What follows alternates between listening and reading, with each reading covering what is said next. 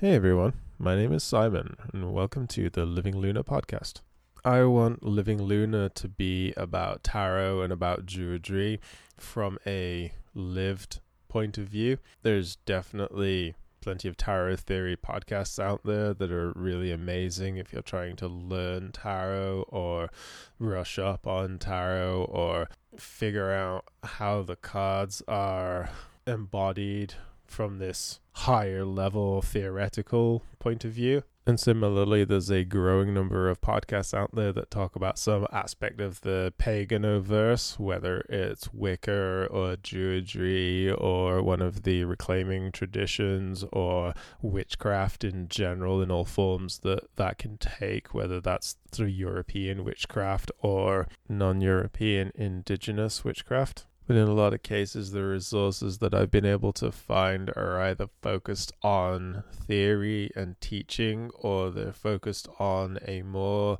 grandiose view. For example, with a lot of pagan centric podcasts, a lot of what's talked about is the cross quarter festivals or the eightfold wheel of the year and all of these different big set piece events. And what I would like to focus on with this podcast is more about the everyday, like when you get up and you go to work and you're on your commute and you're sat at your job for eight hours a day if you work a nine to five. Where is the Druidry in that? Where is the paganism in those scenarios? What do you carry with you every day? Like, I'm very interested in this practical application of these beliefs and where they fit into our everyday lives. And that's not to say that the ceremonies aren't important, because of course they are, but they're also events that happen eight times a year, perhaps. And what, in all practical purposes, do we do for the rest of the days of the year as relates to whatever we believe in? A quick note about the name of the podcast before we move on. I think that using the moon to set timing is a, a kind of interesting and easy way to break up periods of time. I think, you know, days and weeks and months can all blur together, but mm, looking up at the sky and seeing the changes in the phases of the moon. It gives you this very kind of clear sense of timing.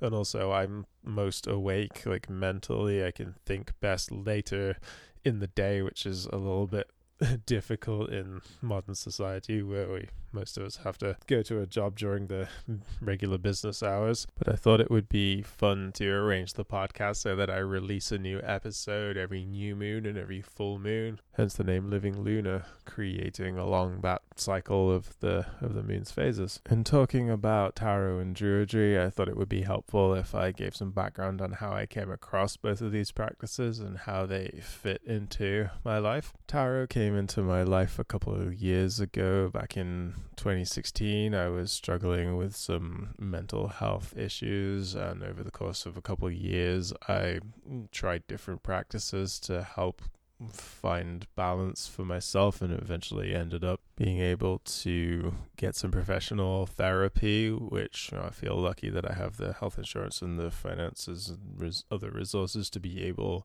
to do that but I found during therapy that having tools to work with outside of the sessions w- was a good thing. And I had come across tarot a couple times before. My initial first reaction to tarot was seeing it as this tool that could be used for self examination and just seeing the cards and realizing that they all, you know, had a specific meaning and there was specific imagery. It seemed like that would be something that you could use to, to kind of figure things out for yourself a bit. But then so much of the initial literature that I read about tarot was more about the divinatory aspects of it that I had discounted it a little bit until I came across the work of Lindsay Mack who is Wild Soul Healing on Instagram, and um, Tarot for the Wild Soul is her course, and she reframes tarot from the perspective of using it as a tool for self examination and self understanding rather than the usual divinatory aspect that a lot of people think of it as finding Lindsay's work was transformational for me. It pushed me in this whole other direction of being able to have this anchor that I could trust in these tarot cards, and through that, learn to trust myself and my own perceptions of myself tarot for me has become this really amazing tool where I can pull a card in the midst of emotional turmoil and feel comforted, or I can pull a card when I wake up and, and just see how I'm feeling at that moment. You know, sometimes when you wake up, you don't remember a dream that you had, but you wake up with this disconcerted feeling like you're disconnected from something or you're just not all present mentally. And sometimes just pulling a tarot card and reflecting on it can, can kind of help drag me out of that state, which is really helpful in the morning. I'm also part of a tarot collective on Instagram. It's at Awakened Fool which um, is a community of people where we kind of share our experiences through the lens of tarot and we help each other to learn and grow through tarot, which is really wonderful. Moving on to Druidry. What is Druidry to me? Well, Druidry is kind of interesting because historically there were people in Europe that practiced Druidry. We don't know too much about it directly from them because a lot of their traditions were oral, and what was committed to paper, what was written down, was mainly written by Christian monks and other scribes who weren't Druids themselves, and also through various invasions of people and ideas, starting with the Romans and leading into Christianity. We have this period of time with the Druids where they gradually were either wiped out or their ideas kind of faded into the background and became more secret and did carry on but in a more folk tradition and, and less kind of structured druidic way. So it is hard to say historically what the definitive druid practice would have been. And also the people that we think of as druids today probably wouldn't have called themselves druids. That's a label that was applied to them after the fact all of that to say that there are a few different ways of looking at Druidry in a modern context.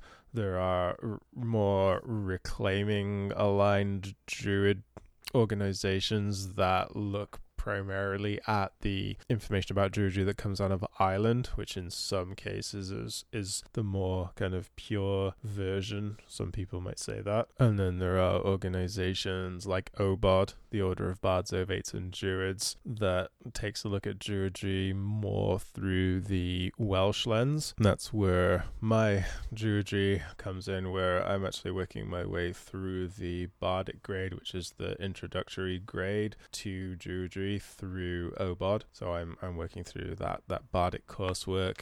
This is where the first practical application of Druidry comes in, where working through that coursework, like the coursework itself is not difficult, it's not hard to understand, and it's not hard to do the exercises as they're laid out and work your way through it what is really difficult is that a lot of the exercises are very confronting, at least they have been for me, where, mm, as I mentioned earlier, I've been working through some mental health challenges in the last few years, and it seemed like every time I would open one of the, the gwers, as they call them, which is the Welsh word for course, every time I would open one of the gwers and start to work on it, it would call up some emotional turmoil or just something from the past that I hadn't thought about for a while, and I would have to stop doing the actual coursework and take some amount of time to process that feeling or emotion or thought or whatever it would be.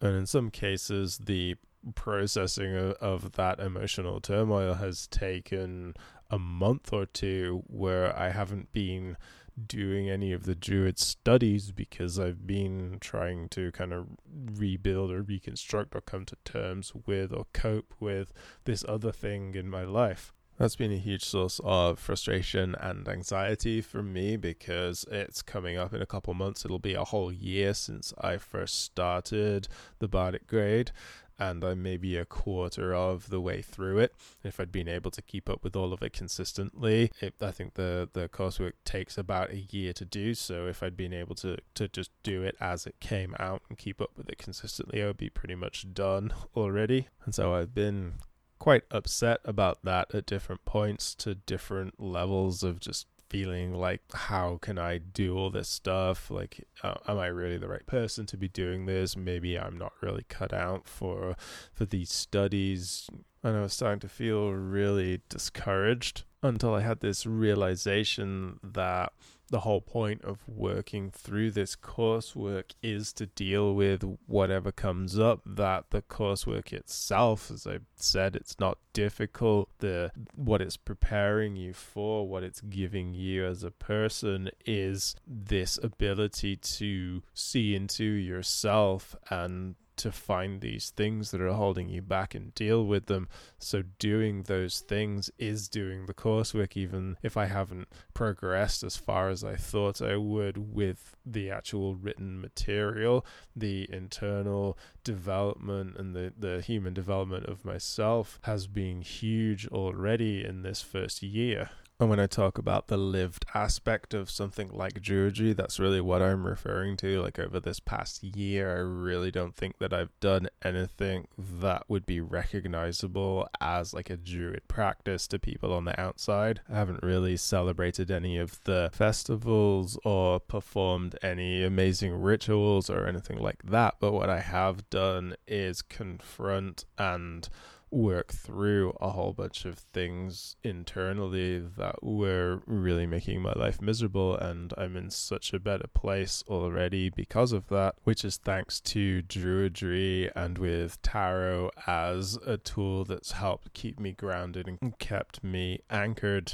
as I've work through those things. Another thing that I've appreciated is being able to hear other people's experiences, which is part of what inspired me to start this podcast, as well as Druidcast, which is the official OBOD podcast. I also found this this other podcast called Forest Spirituality, which is by Julie Brett and she lives in Australia. And um, people have shared different guests that she's had on on that podcast have shared that that they've taken three years, five years, seven years, nine or ten years to complete each grade of of the Druidry course that you know some people have taken nine years to complete the Bardic grade, and that that certainly made me feel a lot better. Not only hearing that, but then hearing the reasons why it took them so long and understanding that it's okay to live your life and it's okay to deal with the things that you need to do and it doesn't mean that you're not a druid if you have to do those things that may sound silly, but I think there's a lot of us that deal with some form of imposter syndrome, and it is just nice to know that we can deal with that and still be okay. As well as coursework and other structured learning materials, I've also been doing a lot of reading from books in general, and um, a book I finished recently is Waking the Witch by Pam Grossman.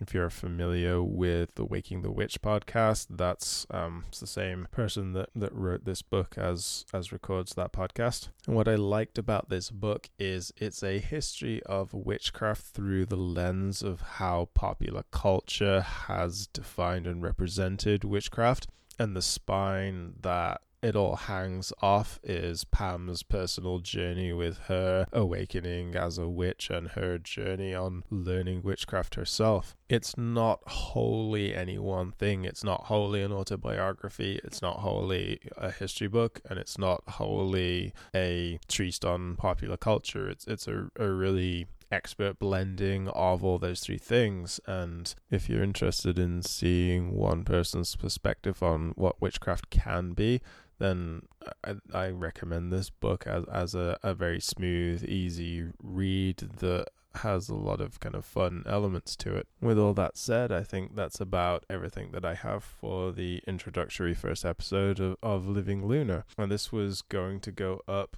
on the new moon, but given my schedule during the work week, it ended up being the weekend before I could really sit down to record it. So the next episode is supposed to release on the full moon, but we'll see whether it releases actually on the day of the full moon or on the closest weekend after the full moon. But hopefully, if you enjoyed this and you kind of like the concept of where it might be going, if you would, you know, maybe subscribe to the podcast and come back and listen to the next few episodes, that would be really cool and really helpful because this is going to be fun. Thank you for listening, and I'll catch you again.